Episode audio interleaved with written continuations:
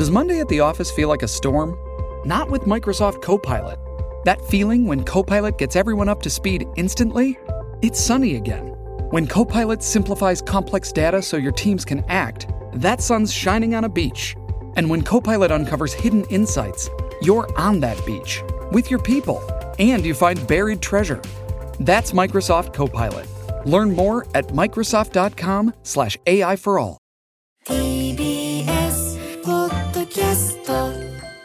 生放送でお送りしている武田砂鉄のプレキンナイト。ここからは今週のニュースについて話すニュースエトセトラです。今日はですね、いつもこのコーナーを担当している TBS ラジオ澤田大記者が夏休みということで、再び小木由紀さんに登場していただきます。よろしくお願いいたします。お願いします。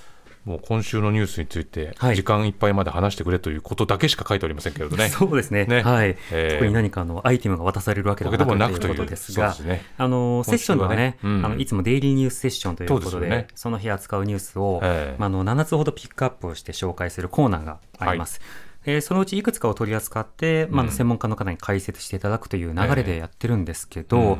あのこの1週間はまあとにかく、ん。まず暑かった、暑かったね。そして台風が、うん。あの本当に予期できできないような、まあ、動きを示していたということもあって、どこにどういう動きをするかっていうのはちょっと分かんなかったですね。そうですね、広範囲に非常に大きな影響が出たということで、うん。大体その、まあ、台風の情報と、うん。えそれから8月6日、それから9日といったあの原爆の日が続きまして、でその原爆の日のスピーチの内容であるとか、まあ、うん。国際的な反応であるとか、国内のさまざまな団体の反応があったので、うん。まあ、それらを伝えるということで、あの報道の多くが、まあ、時間割いてかれたのかなというような感じはありました。うん。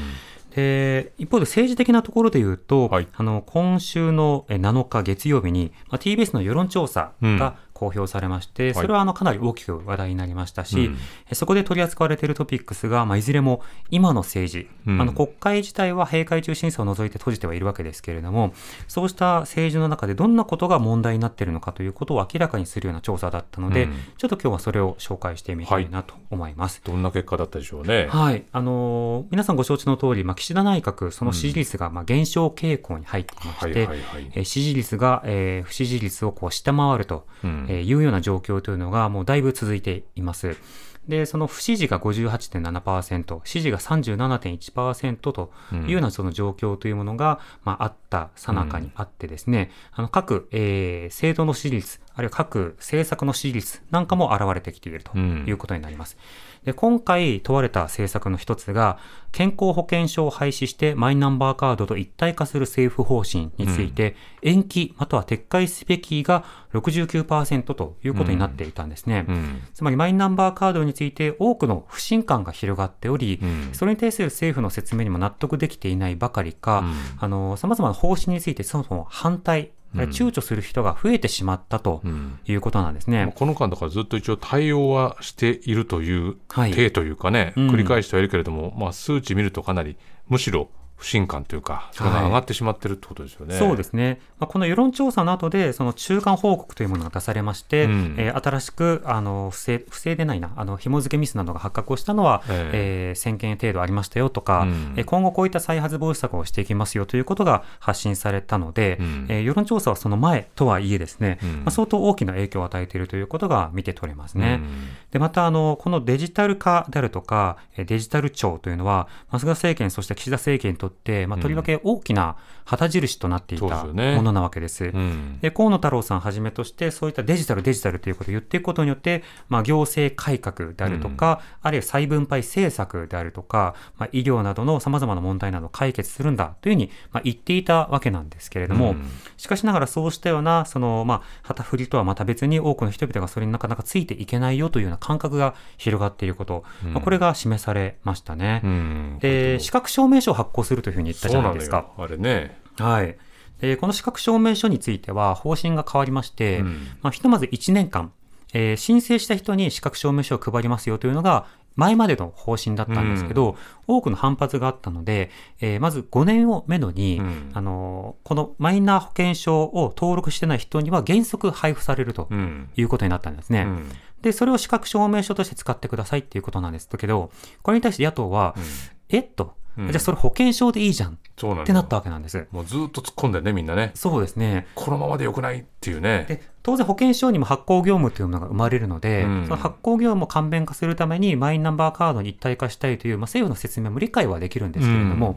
一方で例えばその保険証の業務というものをカード化して、うん。保険は保険で別の制度であれば無理にそれを紐付けなくたっていいんじゃないか、うん。システムは2つになるけれどもでも保険は保険で今まで慣れてきた制度があるのでそれと合わせて使う仕方じゃダメなんだろうか、うん。これはあのまだ社会的合意というものが人それぞれ異なっているところもあるので、うん。それぞれの合理性のどちらを取るのかというところに納得ができないままいきなり廃止しますという議論ができ、うん。お尻が決まって、えーいろんな問題が出てきたこともある。不信感が重なっているという、うん。まあ、そんなタイミングでしたね。まあ、でも資格確認書を作るっていうことも当然作業が必要だし工程が必要だし、はい。お金がたくさんかかるわけなんで、うん。まあ、新しいことをやったらまたそこで何かしらミスが起こるんじゃないかっていう不安感っていうのはね、はい。やっぱり多くの人が抱えて、まあ、僕はマイナーカード作ってないですけど、まあ、資格確認書プッシュ型で来るんだったらだいねマスクアベノマスク届かなかった僕にははい。資格確認書は届くんだろうかっていよう心届いたなとか。配にはなるけどあねでも絶対それはどこかでまたミスが起きてしまう可能性はう今の流れ見てるとね、うん。想像されるんでそこに対する不安感っていうのもあるでしょうね。そうですね、今もうその保険証の発行ミスというのは、うん。本当にその多くあるんですよね、数百万件あると言われていて、うん。でマイナンバー医療証にすることによってそれを解消するんだとは言っているものの、うん。あのいろんなその問題というものが当然ゼロになるわけではない。うん。で現段階の説明については、世論調査ではあの全く理解できない、あまり理解できないが合わせて60%程度ということになっているので、うん。人前に出てきて人の話を聞き説明をするという点で言うと、あの政府政治コミュニケーションうん。はまだまだ不十分だとは言えそうだなという状況です。このコミュニケーション不足っていうのは本当にとりわけこのマイナンバーカードのね巡る、まあ、河野さんにしろ岸田さんにしろずっと感じてるとは思いますけど、でもまあ彼らにとってみたら、まあ、さっきチキさんおっしゃってたようにもう肝入りの政策だからやりますやりきりますっていうゴールがもうね設定されてて、うんどんな道を使おうが絶対ゴールテープ切るぞっていう、その様子がもう現時点でもう見えちゃってるっていうところがね。そうですね。うんなのでこれ、まあ、いいか悪いかはどうかはともかく、まあ、例えばその、あの安保法のその改正、集団的自衛権の時には、ええ安倍さんが自らね、いろんなテレビに出て、うんで場合によってはなんか模型みたいなものを使いながらねありま、したねあれなんかね。はい、あのこの法律はこういったような状況をね、うん説明してもらったわけですよ。えあるいはそのコロナの初期のタイミングでは、うん。そのいろんなそのデータとか、まあ、そうしたようなものをこう使いながら、うん。あのこのような仕方で、えー推移、感染者数の推移を減らしていくために、うん。8割行動制限をするんだとか、個別の検証は当然必要なのだけれども、うん。コミュニケーターとしての役割というものの、うん。まあ意味というものを私たちは考える機会があったわけです。えで安倍政権も例えば会見の回数少なくないかとか、うん。フリーランスに当たらないの問題じゃないかとか、うん。一方でメディアをより好みするのはどうなのか、うん。あれこれ選択するのはどうなのかって、当然それぞれの政権ごとの問題はあるんですけども、うん。岸田さんってその、うん。そもそもメディアに関心なさすぎじゃない確かにそうですよね。話がありますよね。うん。これだけこう反対の声が上がってるんだったら、じゃあ説明して、ある種こう自分に都合のいいプレゼンテーションであっても、それをすることによって、うん。まあ、こちら側も、いや、それは都合良すぎませんかっていうふうに指摘できるわけだけど、はい。その機会さえ作らないっていうことですもんね。そうですね、ん。まあ、そうした説明の不十分さというのは、まあ、中身及び形式において、うん。まあ、世論調査では少なくとも納得している方が少ないとうん。いう状況でした。うん。で、この世論調査では他にもいくつかの項目が聞かれていまして、一つは、えー東京電力福島第一原発の処理水海洋放出。これについては、えー政府方針に賛成が50%、うん。反対が35%ということで、賛成が、えー反対を上回っているという状況になっています。うん。しかしながら、この方針についての政府の説明については、十分が18%、うん。不十分が72%ということで、うん。自分は賛成なんだけれども、でも政府はもっと説明してほしいという方も相当程度いらっしゃるとうん。いうことが分かったわけですね。まあ、この説明してないぞというところでは、そのマイナカードもね、この処理水の件ももしかしたら通じるところがあるのかもしれないですよね。うんそうですね。まあ、この間、例えば中国の反対とか、ええ。各国とのコミュニケーションなど、近隣諸国との関係の中で、これが外交問題の方になっていって、対外的に説明しているっていうような、うん。そうした身振りを持って間接的に国民への説明となっているようなところあると思うんですが、では例えば漁協とか漁業関係者とか地域の方との合意などをどうしていくのかっていうようなところについて、いわゆるその車座などをね、岸田さん自らやるみたいな動きというのも目立たないんですよね。うん。そうした本来であればば、まあ、聞く力をここで発揮してほしいっていうタイミングで、うん。なかなか顔が見えないということが続いているので、うん。そこは多くの世論調査でもやはり現れているのかなとはうん。思いますね。ここだと岸田ノートっていう時にノートが出てこない感じはなんかずっと続いてるんですよね。本人もさすがにノートって言わなくなっているので、そうですよね。そう初期パッケージでは、うん。その聞く力、それから岸田ノート、うん新しい資本主義とか、いくつか言ってたじゃないですか。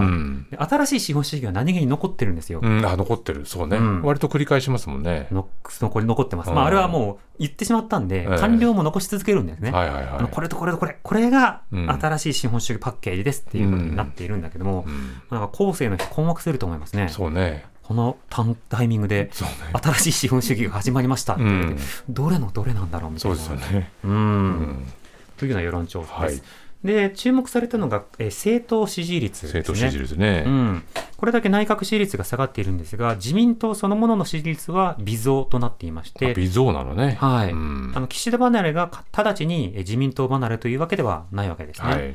というのは、その自民党の中でも、例えば岸田さんに対して距離のある人、あるいは岸田さんの次にこんな人になってほしいという方はいて、うん。それこそいわゆる保守系のオピニオンリーダーとかええ政治家であったとしても、岸田さんは高派すぎる、あ、ハト派すぎると、はいはいはい。もっとこうタカ派として振る舞ってほしいみたいな、うんそうした綱引きもあるし、うん。あるいはそのタカ派の方からすると、例えば河野さんとかですら生ぬるいっていうふううんに捉えられたりするわけですよね。はいはいはい。そうした中で自民党で持っているだろうっていうの声が、まあ、ウイング広く、うんとどまり続けているということもあって、え自民党はまだまだえ30.5%の支持率があるということでした。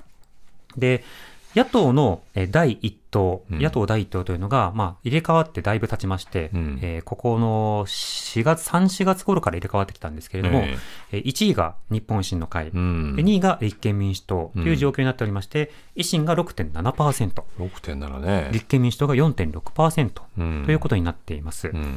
で、こういったようなその状況の中で、えー大きくさらに数字が変化があったのは、支持政党なしが2.0%減少して、うん。で、令和新選組が1.4%上昇するなど、まあ、そうしたような動きというのもありましたね。まあ、この維新のね、まあ、躍進というのか、はい。この、まあ、野党第一党とかはこう世論調査するたびにまあこういう数値が出ますけど、うん。まあ、この数値をどういうふうに読み解くのかってなかなかあと数分で言えることでもないと思いますが、はい。さん、日々ニュースに接していると、いろいろ維新のね、まあ、あー代表の発言とか等々いろいろ出てくると思いますけど、ん。どういうふうにこの空気感というか、読み解いてます、さん的には。一つは2010年代まではうん。維新は関西の現象だったとは言えるんですが、2020年代の選挙の投票行動を見ると、うん。これが全国展開し始めているということはまず言えます。うん。でそして、えー維新も、えー各地域で候補者を立てるというような、そうした狙いというものを、まあ、据えているので、ええそのあたりは今後増やしていくことになるでしょう。うんで、一方でその維新も立憲も、このあたりその支持率というのはまだまだちょっとあの短期で判断することは難しくて、うんというのはこういった支持率の調査って時期によって意味合いが変わるんですね。何に対してこう政党を支持してるかっていうことが変わってくるってことですね。その政党を積極的に支持しているかどうかという点で平場では答えるんですが、うん。選挙が近くなると実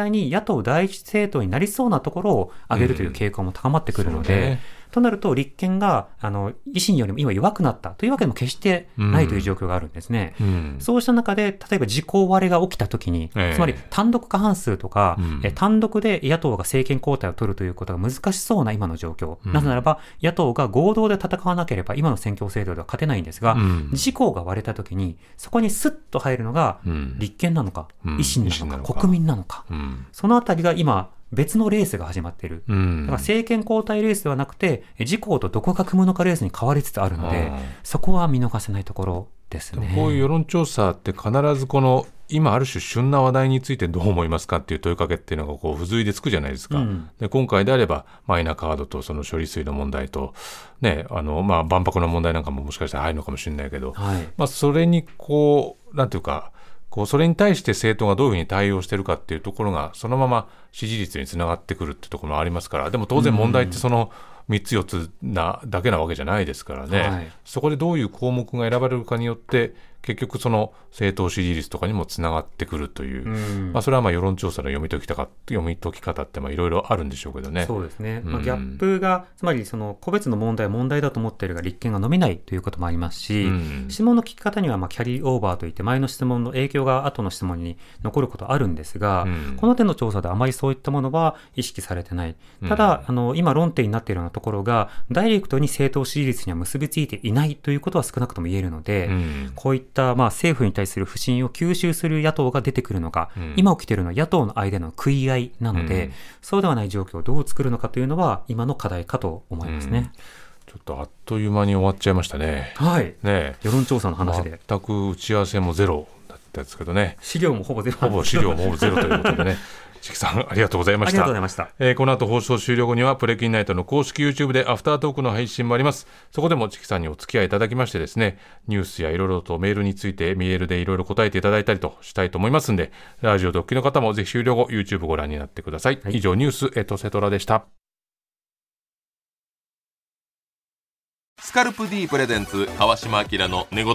毎週ゲストの芸人とたっぷりトークをしたりいろんな企画をやります。そらしど本坊と向井の近況を戦わせるコーナーもあります。向井意気込みをどうぞ。